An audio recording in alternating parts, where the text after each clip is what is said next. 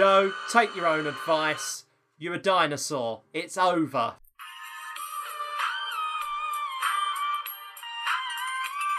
Welcome to Salonomics, broadcasting from Essex. It's the 5th of March and you're listening to me, Aaron Dawn. The Bitcoin price is currently gone down. I bet it's gone down. $300. No, it has not gone down, Joe Mehmet. It never does that.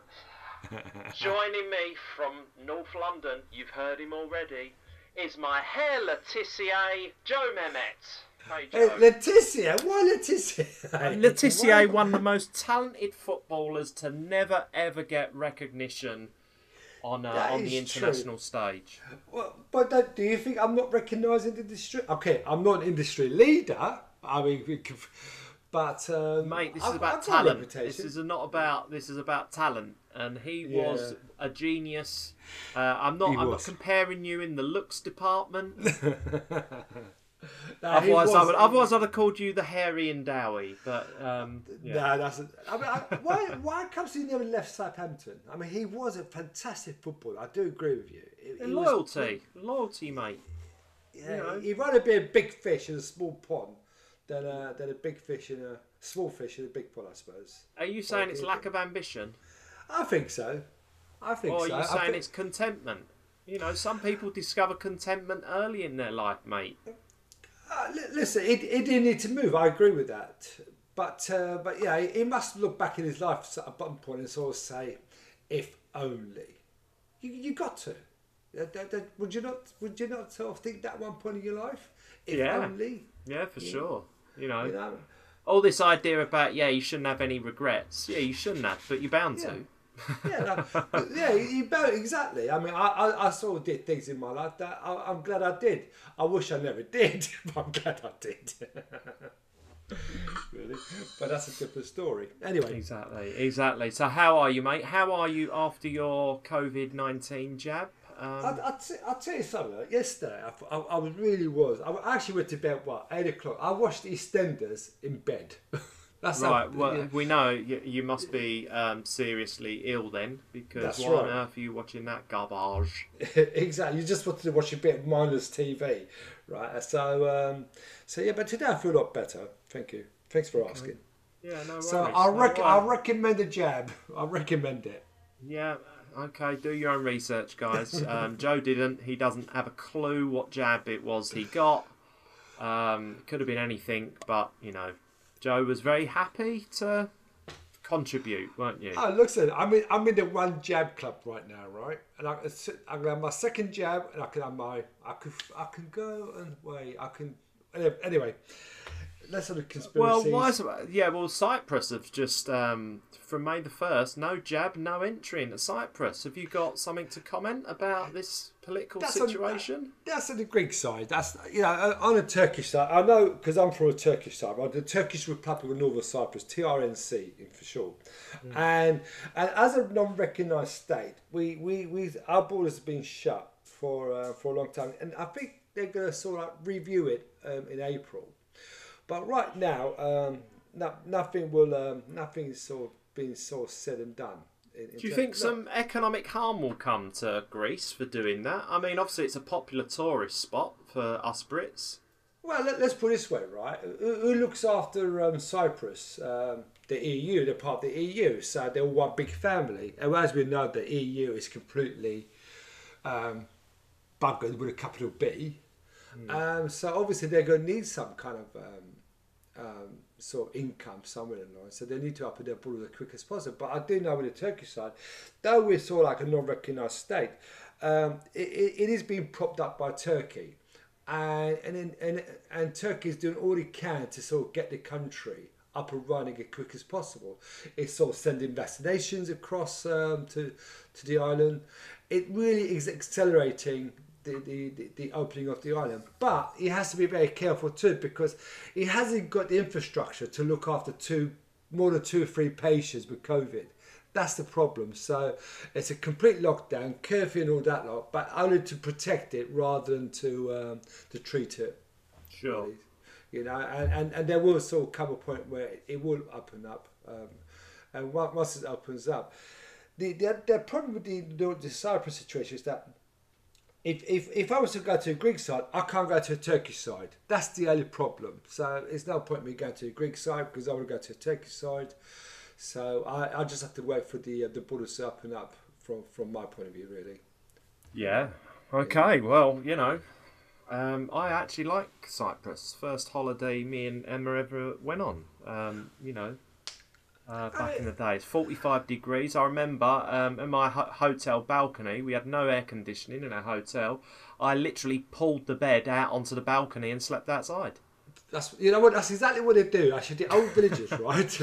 That what they do in the summertime, they actually sleep on the top of the roof, right? You know why? It's when you get great view of the stars. Then that, and also the mosquitoes, because mosquitoes, right? They can't sort of land on you in open air, right? Because the wind would blow them away or whatever, and it's too high up. So they would actually in the summertime, in the old days, when I said the old days, so like my parents and grandparents' days, they would sleep on the roof because it was actually stopping people from getting bitten by the mosquitoes. Oh, that's genius. That's genius. Yeah. We want a roof balcony. Yes. Yeah. Yeah, exactly. Phone Graham. Get him to put one on now. Okay, yeah, we're going to do that. That's awesome. That's exactly. A great idea. It's just simple, right? You know, how you deal with sort of problems, you know, just a simple thing. We're not having to sort of get mosquito repellers and things like that, you know. That's right, yeah. The smell and taste disgusting and all that, you know. They get right in the back of your throat, don't they, all those mosquito repellers. Anyway, enough about that. Although I do like the learn that is there. The simplest solutions are always the best. I think so. Right then, Joe. So today's show is going to be a bit more of a deep dive into Rishi Dishy special budget from Wednesday, was it? Is there anything that you've learned, Joe, now you've had a bit more of a deep dive into it? Obviously, because when we released our show the other day, it was literally hot on the heels of Rishi's budget. So we didn't really get a chance to deep dive into anything. We was kind of thinking a little bit off the cuff, weren't we? So has anything changed from what you were saying the other day? Yeah, I mean, like I think like I said to you earlier, I really wanted to sort of hear Keir Starmer's reply, right? And then and I saw like yesterday also. I listened to all the narratives coming out from the media, the and I just come across right. I'm going to use this sort of word for them, grievance mongers. You know, like you got this sort of like scaremongers, right? You got these grievance mongers. People always complain about something, don't they? I thought it was a fairly good budget, right? But there's someone whinging about lack of money for this, lack of money for that, and you know they forgot about this and forget about that. You know, I just that's what I came across really. But our position though from the show the other day was that it was great for salon owners, it was great for freelancers. The only people it wasn't great for in the hair and beauty world was you know. Big salon owners in central London, right? Yeah, exactly. And you know, I said it's okay to sort of like pick holes in the budget, right? But just think about it. How many people have the furlough scheme helped out these salon owners? Every salon owner. Okay. We do know right that there's 5,000 plus closed down just after Christmas, right? And I said to you before in the previous show, if they didn't have cash flow for 6 months, they're in problem anyway. Okay, so I think they've already had problems beforehand. So the COVID pandemic accelerated their closure. Now, this whole furlough scheme, it's saved an awful lot of salons, really.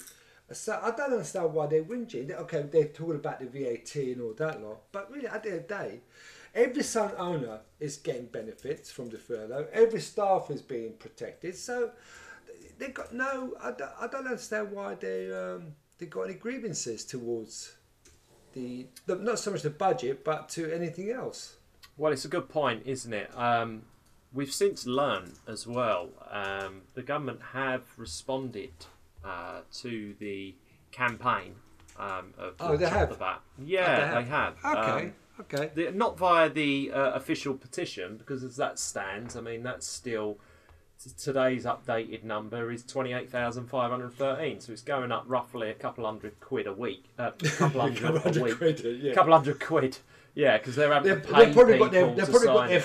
They've probably got their friends of friends to sign it, you know what I mean? Yeah, well, that's what I mean, and now they've run out of people to do. But, yeah, no, I have been told on good authority that essentially the reason why the government won't chop the VAT for the hair and beauty industry is a bureaucratic reason. It's simply that hair and beauty doesn't have its own VAT code. We are lumped in with other... It's very difficult for them to chop the VAT for hair and beauty because the VAT code that applies to our industry is the same VAT code as many other sectors. So there's a bureaucratic reason why they couldn't do that. Alternatively, the government said, in light of this bureaucratic reason, we gave you more furlough and we gave you more benefits elsewhere, in order to counteract that issue. Yeah. So, that's essentially the reason why they won't chop the VAT. It's essentially you've got enough, business rate reduction, furlough for the staff, etc., etc., etc., that we didn't have to cut the VAT. So, I think that seems like a logical answer. If you was asking for a VAT cut as being, the way out of the COVID, as boosting your COVID recovery. What I want to state is my position's the opposite.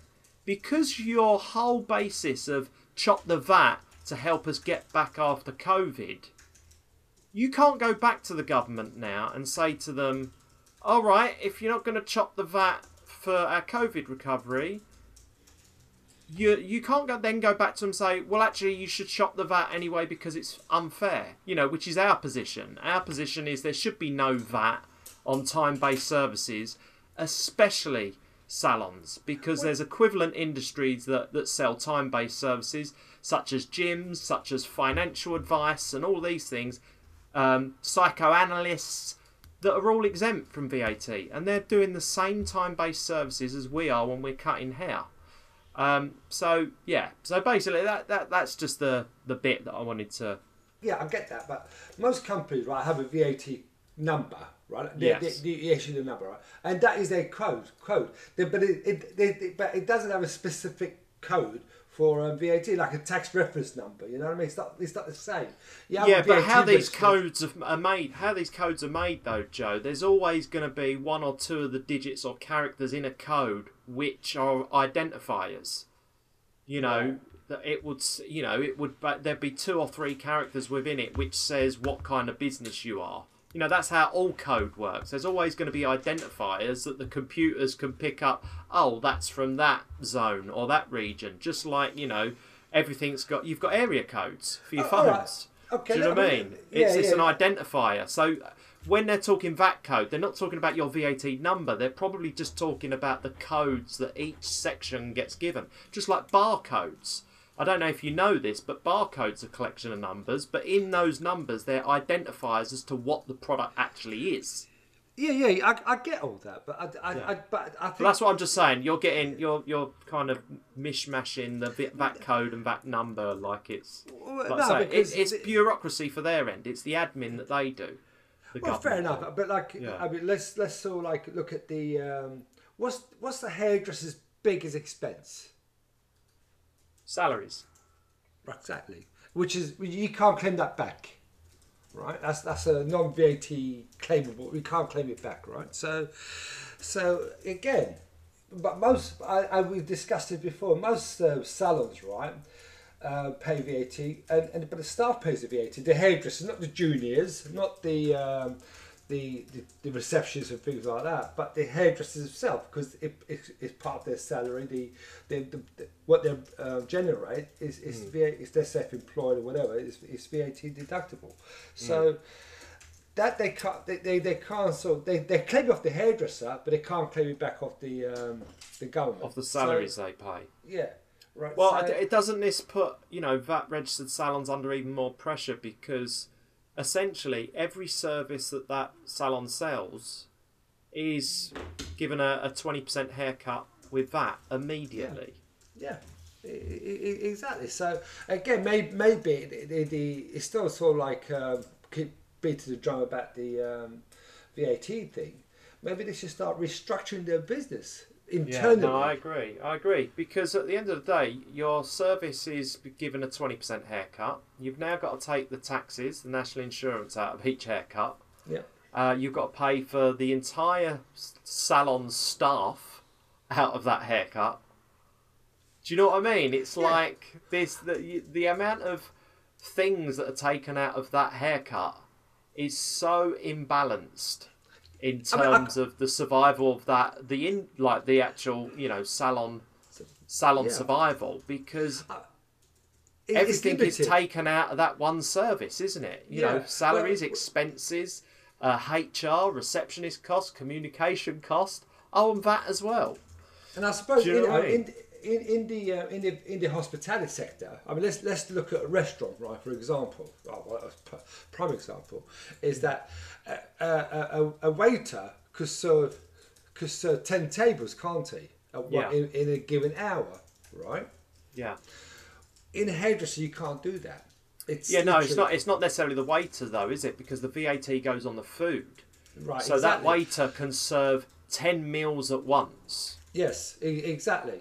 Right, we can't do 10 haircuts at once. No, impossible. My mind, if you go to India, there's a guy, right, who cuts hair with one scissors, whack. You know?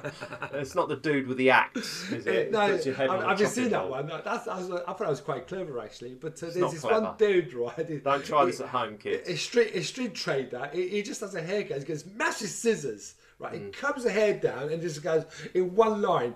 Whoosh! I mean, there you go. Yeah. Maybe that's what we're all got to do then, mate. 1 minute haircuts. 1 minute haircut. £50 for a 1 minute haircut. Well, yeah, exactly. There you go. That's Place your head on this log here, madame. There you go. What do you want today? A little bit off the top. Here we go. Whack with an axe. Brilliant. There you go. £50, please. Bye. What did you think of that haircut that he did on the axe? Did you saw the video, obviously? Yeah, I just turned it off, mate. I don't give much oxygen to those kind of things. It's a gimmick. I don't like gimmicks. Like gimmicks. Exactly. But going back to the one-to-one service, right? It's very difficult to survive. It really is. Well, this is the point, isn't it? With time-based services, this is the point with charging VAT on products. I can sell 100 products at once. Yeah. So of course, I can. VAT goes on those products, right? It's fair enough. Why are we putting VAT on something? I can only do one thing at a time. It's just nonsensical to me. Well, this is the problem, I suppose, because like when you go to sort of like a certain restaurant, you buy your food, and then when you get the bill, right, you've got your total, and then you've got your service charges, you've got your VAT, haven't you? And you've got your gross total. Now I think maybe salons, right, have to start doing that way as well. So you've got £100 haircut. Mm. You got your service charge, which is tip included, so 50%, so £15 on £100, and then you got your VAT, the 20% on top of that as well, which is another £20.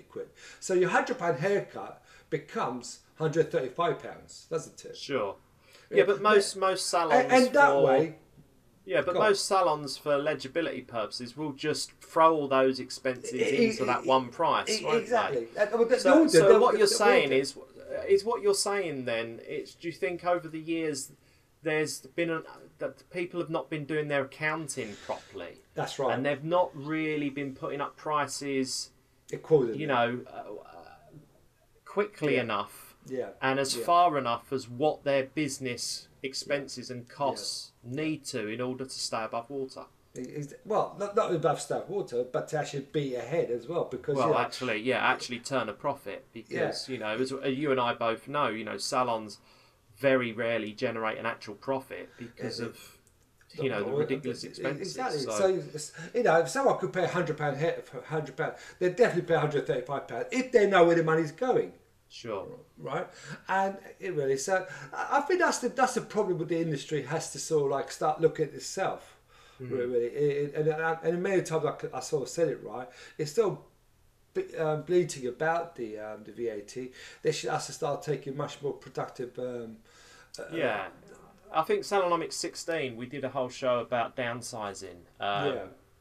You know, no, Salonomics 15, before you reopen, downsize. And essentially that was a show about getting through the next couple of years with the uncertainty in the air. That show was really talking about, you know, those little practical measures you can take in order to literally get through the next year or so. And one of these measures was about downsizing.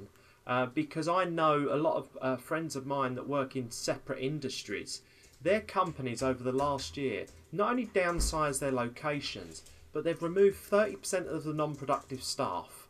They've done everything they can to cut their costs furiously because they know things are about to get difficult. And this is part of what you're saying, isn't it, Joe? It's like, you know, stop complaining and actually do something. That's right. Exactly. I mean, look, let's look at the Premier League of salons, right? You know, these guys, you know, they're Premier, to be a top salon, you have to offer certain services, right? Like in hotels. How do you grade hotels, right? With the services it provides, apart from just room, right? So we look at the Premier League of salons, yeah? What do they offer? You know, they offer beverages, as in catering. They've got cloakroom attendant. You've got front of house. They've got social media presence. They've got private rooms. They've got all the things which sort of says, yeah, makes that a luxury experience. Exactly, right? Down to the super expensive coffee and tea and, like you say, alcoholic beverages. The shampoos, the conditions, all of that stuff. All of that, right? Because everything's luxury, everything's amazing. We Premier, and you know, and we charge X amount of money, right? But if you actually sort of look at their price scale, like you got your main guy, and then you got your junior stylist. It's a very big distance. Anyway, so if everyone was charging sort of like 200 quid, right, happy days. But these sort of services now are quite insequential now, aren't they? You know, you don't need, we discussed it before, didn't we? You know, you were telling me about the price of coffee. Do we need coffee in the salons now? No. Well, this is the thing, isn't it? Well, I think it's part of these like nickel and dime costs and expenses that people aren't accounting for when they're looking into increasing their prices year on year. You know, I made the reference to, you know, giving a customer a coffee in the 80s and 90s. It was literally, you know, a bottle of Nescafe, your kettle, and through the thing. Now it's pods with special this, with a special machine that needs maintenance and needs care. And do you know what I mean? Now each coffee is costing like £1, and not only that, the staff are probably going through the coffee like 1.0 as well. Do you know what I mean? So now you've got £100 a day coffee bill. Oh no, exactly. Because I remember for that feature. So you know. Is that £100 coffee bill a day being accounted for in the price of the haircut? I mean, I would probably argue it probably isn't. It's probably one of these forgotten expenses. It's a service you're providing, right? So that it becomes, you know, a customer experience. And don't forget, right, there was an awful lot of narratives coming from these influencers or the magazines of customer service skills and so this and that, right? Yeah, when these mentors talk about customer service skills, that's all part and parcel of it, isn't it? You know, at the end of the day, if a hairdresser could provide a great haircut, that's all they need to worry about. Really. Well, that's it, Joe. I mean, that's what I said to you. How many of your clients came to you because you served great coffee? None. I mean, if anything, they should take full advantage of it because it's free. Of course, it's free, right? You know what I mean? So, I mean, look, we're not saying that you need to do drastic changes and you need to fire everyone and you need to, you know, start cutting hair on the roof balcony to, like, you know, take advantage of the mosquito situation. We're not saying that. We're just saying it's these little things over time that add up. That's and if you're not on the ball, then you're falling asleep at the wheel. And what's going to happen in 3, 4, 5 years' time, you're not going to be able to earn the money that you was earning 5 years previous. Exactly. And I said it before, I think the COVID is what it's done, right? It's brought everybody, all these Premier League salons, down to a level that they just can't accept. Right? It's a great leveller because they have to go back to do what they do best. And that's just Back just to basics. Back to you basics. Said it. You said it in the very earliest podcast we did. You like hairdresser got to go back to basics. That's exactly. You know, it's simple as that. It really is. You know, and the local salons, they will survive. And I've said it before because that's what they do. They just provide a very, very basic service, and they do to the best of their ability. Bravo. So look, looking at it practically, appointment time has increased. Yeah. Per day, right? Yeah. So therefore the amount of appointments you can do in a day will decline. Should I increase my prices to allow for that, Joe? I would. There's one thing we do know. There's going to be a lot of money around. Okay? Yeah. Take advantage of it. Yeah. Don't try and compete with the sort of like the supercut type of experiences or the blow bars. Say, you know what? Like the conveyor belt experience. Yes. It's not, you don't want a conveyor belt experience because that's obviously going to be detrimental to your overall quality of work. You know, I worked out many years ago how much it costs to do a blow dry. Okay. Mm. You know, when I said water, electricity, towel, all that lot, right? Yeah. It's about £18. And I'm going back about 10 years ago when I did this, when I sort of opened up Salonomics salon. It was about £18 because I thought about doing a blow bar, okay, like that everybody was doing, but £18. And I thought, right, £25. Is it worth it? No, it's not. I mean, why would you want to charge £25 for an expense that costs £18, right? Because like we discussed, you take the VAT out, you take the wages out, you take all these things out, right? You actually left with nothing but a headache, and it really was not worth it, really. Yeah, no, for sure. £50, yes. But but you're going to compete with £25 blow dry, so it wasn't worth it. Look, I've just had a thought, right? I mean, we're society now is all about unique experiences, right? Yeah. I've used this analogy before. You know, Airbnb offers people to sell rooms in places that you would never normally book a hotel room in. Hotel room provides. Conveyor belt type experience, cookie cutter experience is same. Mm-hmm. Airbnb provides unique experiences. Airbnb is pretty much at the entire Hilton market cap in 9 years, and Hilton's been around for 100 years. If you apply this conveyor belt experience to your salon, customers won't have anything to get excited about. You have to make the experience unique to every single customer you've got. And how do you do that, Joe?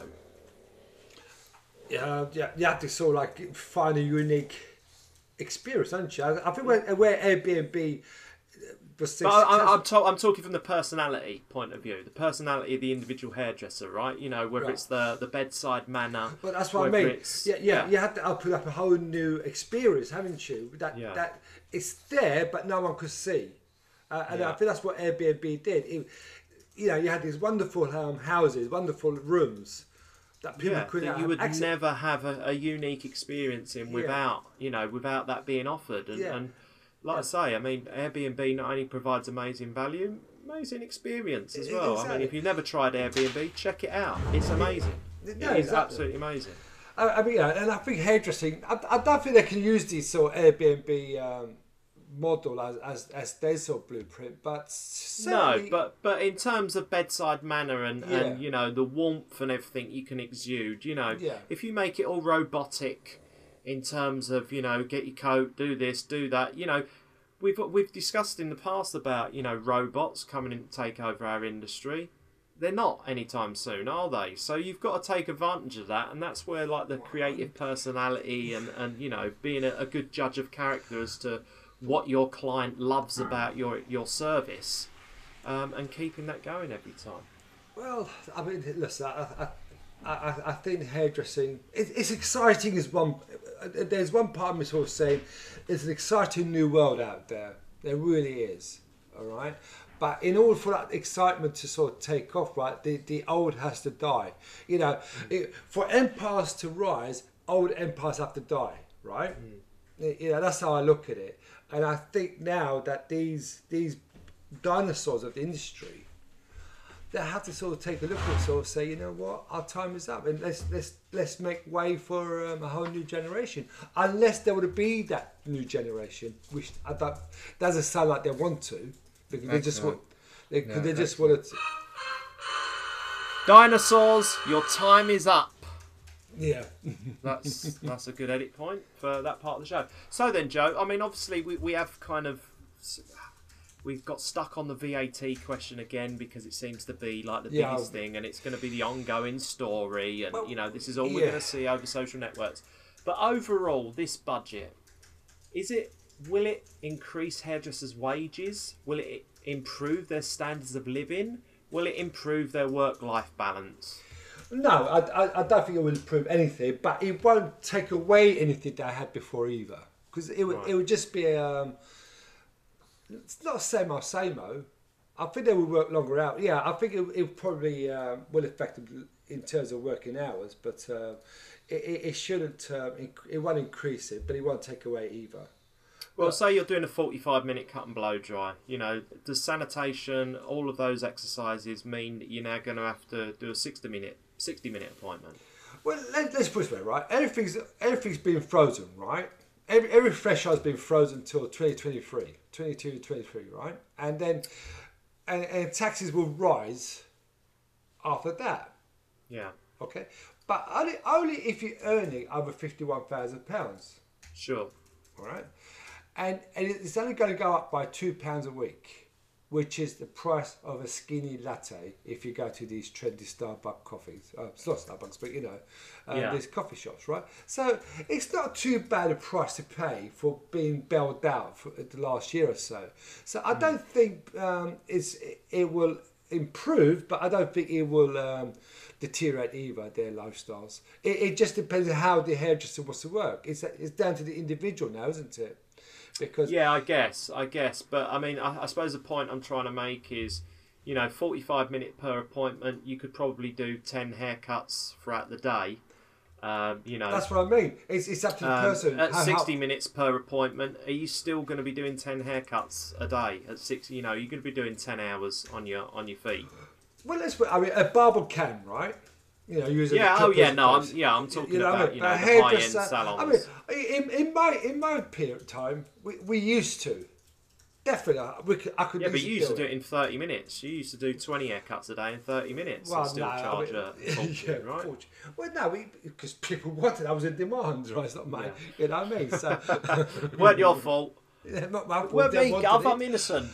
Listen, a hairdresser should never refuse a client, okay? The day they refuse a client is the day they're going to go downhill for a start, right? So you do the client right, and someone says, Joe, can you fit me in? Okay, Mrs. Smith, or whatever, I'll fit you in. The day you say no to them, right, that person will look somewhere else. Gotcha. If they've been given the first refusal, take it. Doesn't matter who's waiting or whatever, just take it, right? And that's how you build up. Anyway, but is that, like I said, it's down to the individual. Look, if the hairdresser wants to do 10 clients a day, it can easily do 10 clients a day. The only thing he has to sacrifice is his lifestyle. He can't go to the pub, it can't be his family, you know. But then I always believe, right, what's the most important thing is the client. You know, the second is your own welfare. The minute you look after your clients, right, everything with that mindset, that they're the most important thing in the world. Yeah, not your friends on social media, not your friends at the pub. Yeah, listen, I mean, if I don't have children, unfortunately, right, but if I had kids, I'd be working hard to support my kids, make my kids. I'll provide it with. You know, what I mean, if that means 24 hours a day, I will work 24 hours a day, so that they get the best of everything I can. And I think that's the mindset that the hairdressers of today don't have, right? Yeah.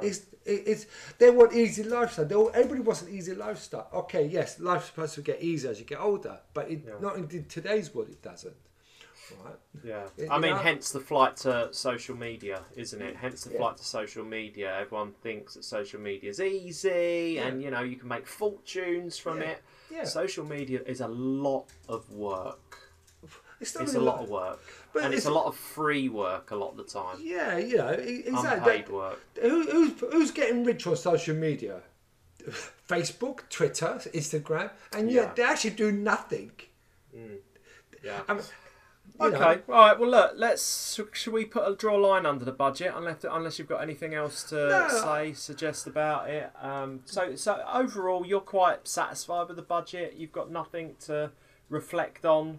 No, really. From what you said the other day, you think it's quite good. I think it's very, very good. Personally speaking, look, so the government's still putting money into the furlough scheme right till September. Right. Yeah. What does it tell you? Well, right. It means that they're going to lock us down probably another 3 times before we get to September. Well, that's what that says to me. There's a potential that they'll lock down, right? I know. Look, when it comes to the government, I'm such a cynic. Right.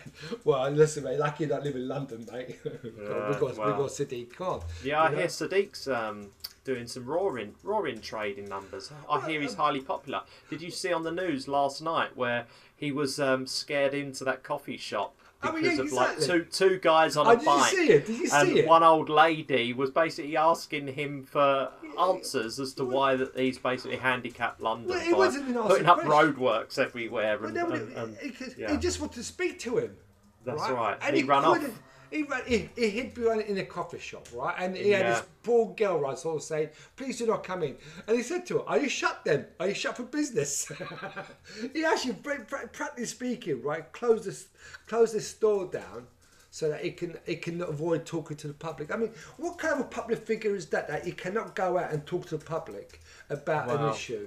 You know what I mean? If you're politicians. Fear the people, then you have liberty, right? Right, exactly, and it's actually that is a problem with London, and I think that is a problem why these salons are going to be crying because he's made it impossible to move around London. So then, Joe, what's got you go on LinkedIn since we last spoke? Well, it's quite interesting actually because every time I go into LinkedIn, now, right, and I want to sort of reply something. Yeah, I get this little message, you know, a question mark message. Please keep LinkedIn respectful and professional. Learn. In other words, right, don't use profanity, don't use any bad language, don't use anything that's going to upset the community. That's what I get every time I go to reply something, even to you. You know, like, you know, you were talking about your Bitcoin the other day. And as Robert Reply says, please keep LinkedIn respectful. So obviously they know me as a man of chosen words. Mate, you're obviously in the slightly deranged bucket on LinkedIn, and you're getting extra special treatment from the LinkedIn moderators. It's as simple as that. But how sinister is that though, mate? How sinister is it? Well, listen, mate, it's context, isn't it? Context is very hard when written down. This is why I think so many people in society get triggered now. Because those words aren't spoken with a nudge, nudge, wink, wink, you know, a facial expression. They're just words on a page.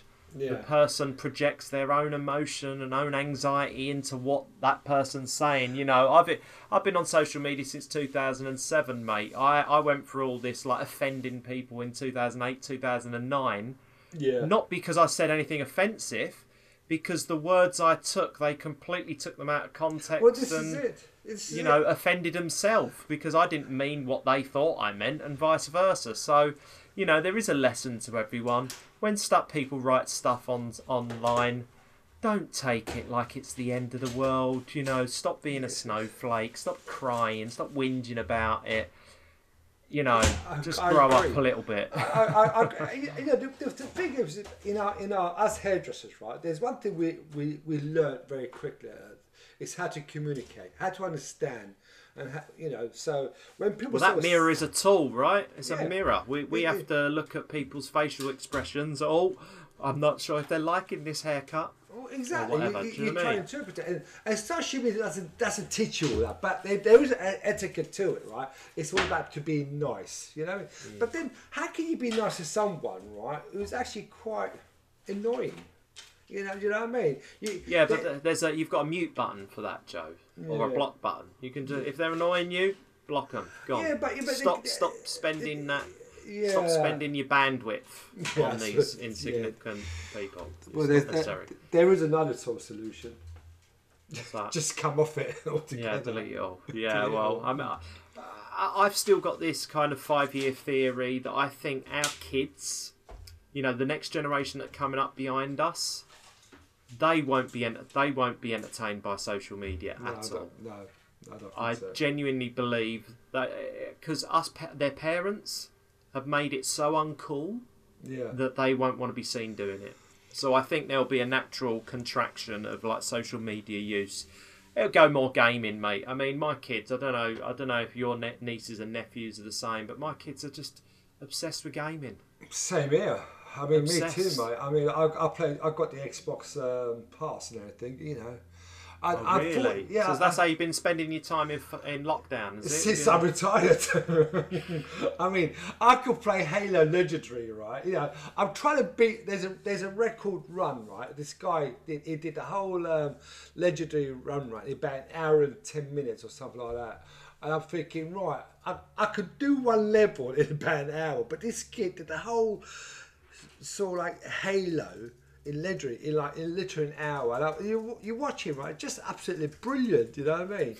I can't compete with these kids, but I try and compete with them. You know, I try and do it as quick as I can. Yeah, I do try. Yeah, look, I mean, unfortunately, mate, they've got the hand-eye coordination. Their motor functions are a lot faster than ours used to be. Yeah, I mean, obviously, I've got perishable skills, right, being a sort of my age, but Dad, these kids are just brilliant. I mean, I played on sort of like the new Halo World, you know, a few years ago, right? There was this sort of thing called Kill the Slayer, or whatever. Right? Yeah, you hunted. Anyway, I just kept getting sniped. I mean, I right? Oh, I hate those campers. They're called camping, right? Where they just hide somewhere. And they I just thought, you know, it was about 13-0 right this point, right? I just couldn't, you know, the minute I saw God, like... I bet you were throwing your toys out. If I was a fly on the wall, that would have been hilarious to watch you melt down. It really was, but I really couldn't understand, right, where he is. Anyway, I went hiding, right? I literally went hiding. Next minute, he got me. Because what these little bastards do, right? I mean, when I say that with quite endearment. It's like they go like hover over you. They jump so high up that they snap you from downwards, like, you know what I mean?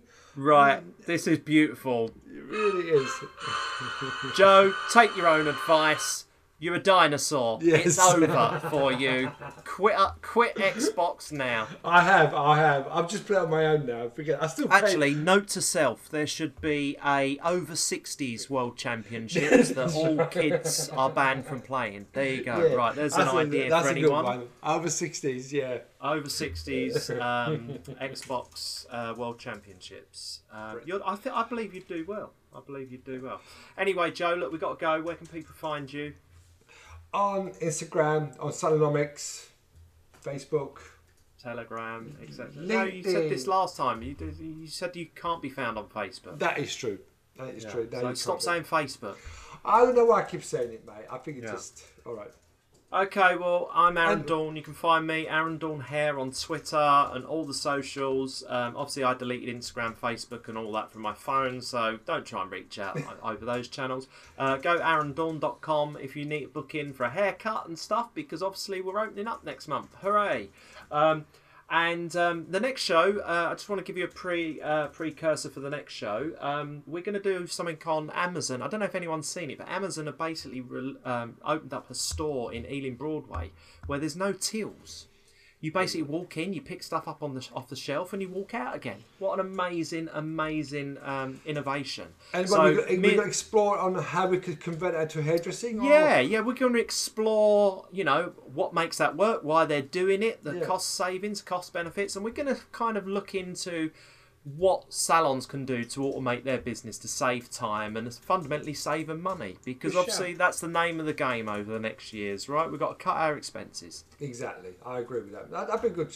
I do my research on it and I come up with some views. Yep. Brilliant. I look forward to that. Obviously, go salon.uk if you want to preempt that and look how to make retail easy for you and your clients. We're going digital. So let's go digital together. All right, mate? All right, mate. Look forward to it. Remember, Joe, trust no one. Especially those vaccines. No, I'll edit that. No. All right, mate. Take care, dude. I'll speak to you soon. Bye, everyone.